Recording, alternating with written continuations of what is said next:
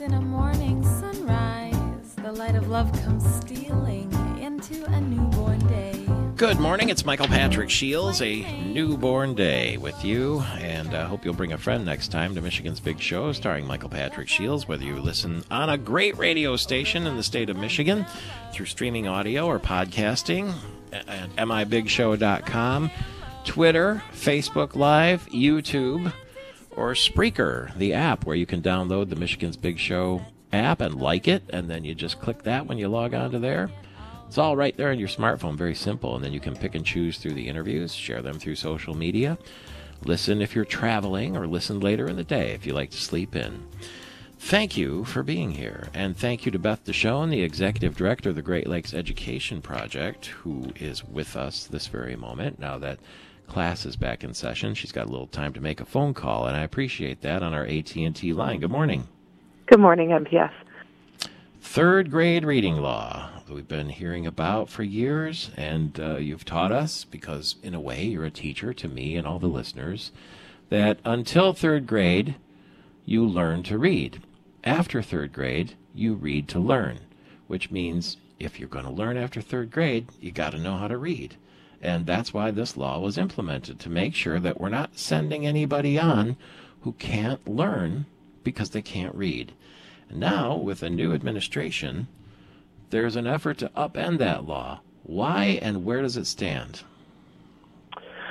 Well, why is a great question, MPS. I'm not entirely certain. And as you articulated, uh, this law is so important. Early literacy skills are the foundation for success through the rest of education and life.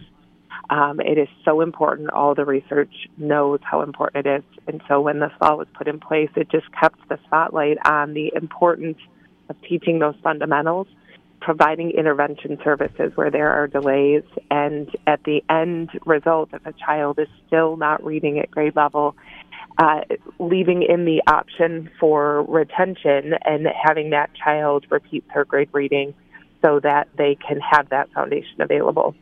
Unfortunately, you, you the an option. Who makes the decision? So, uh, if they test more than one grade level behind on their third grade M step, they would be sent home a letter to the parent, and then mm-hmm. the teacher, building leader, and parent would have a conversation. Um, but the default would be that uh, the the suggestion would be that they should be retained and repeat third grade reading again. Uh, but there are uh, parents do have a say in this, uh, and and teachers and superintendents do as well. So, who would meet if you get that letter you, that says, you know, we should have a chat about your third grader? It should be the parent, the teacher, and either the building leader, so the principal, say, or or they may have a reading coach uh, in the building. Uh, that could be the designee of the principal to me. Oh, no drag queen that doesn't join the conversation. Uh, not unless they're the principal. or okay. the reading code. Just curious about that. Now, Business Leaders for Michigan did a poll, and the, the 73% of Michigan voters are backing the state's third grade reading law. 73%. You'd call that a landslide in an election, wouldn't you? Absolutely. And, uh, you know, voters understand whether they're parents or grandparents or aunts, uncles, friends, they know how critical it is to have those early literacy skills.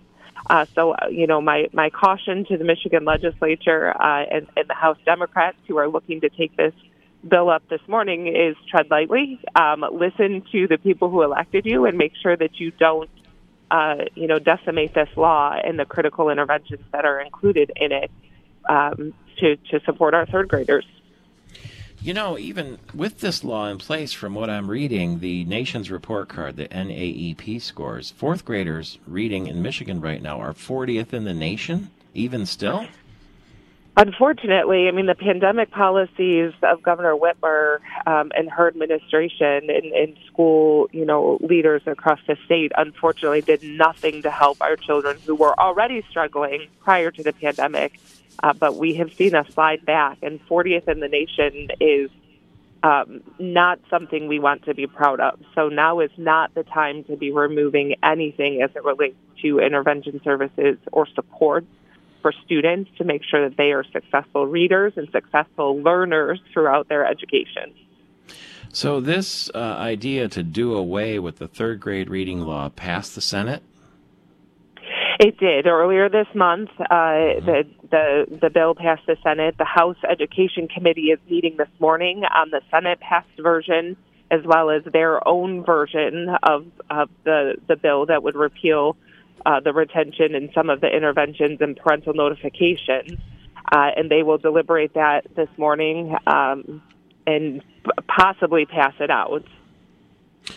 What are the prospects of it? Do you have a sort of a whip count in the House as to whether it'll pass there? Well, un- uh, unfortunately, with the new Democrat majority uh, and and their you know uh, being beholden to the teachers union checklist, uh, I, I think it could pass. But this poll, this new poll by Business Leaders for Michigan, uh, gives me hope that we can do our work and advocate for Michigan students and families uh, and and try to pull a majority to opposition on this. Does the governor have to sign that then? If it passes She the would. House? Yes, it is a bill that, like any other, would go Huh. to her desk, and Well, I'm wonder if there would be a big celebration and a big bill signing ceremony where she gets to sign and say, "Too bad if you're a third grader that can't read." Uh, I certainly hope that doesn't happen, but if it does, I will not shy away from making sure Michigan citizens understand what her priorities are.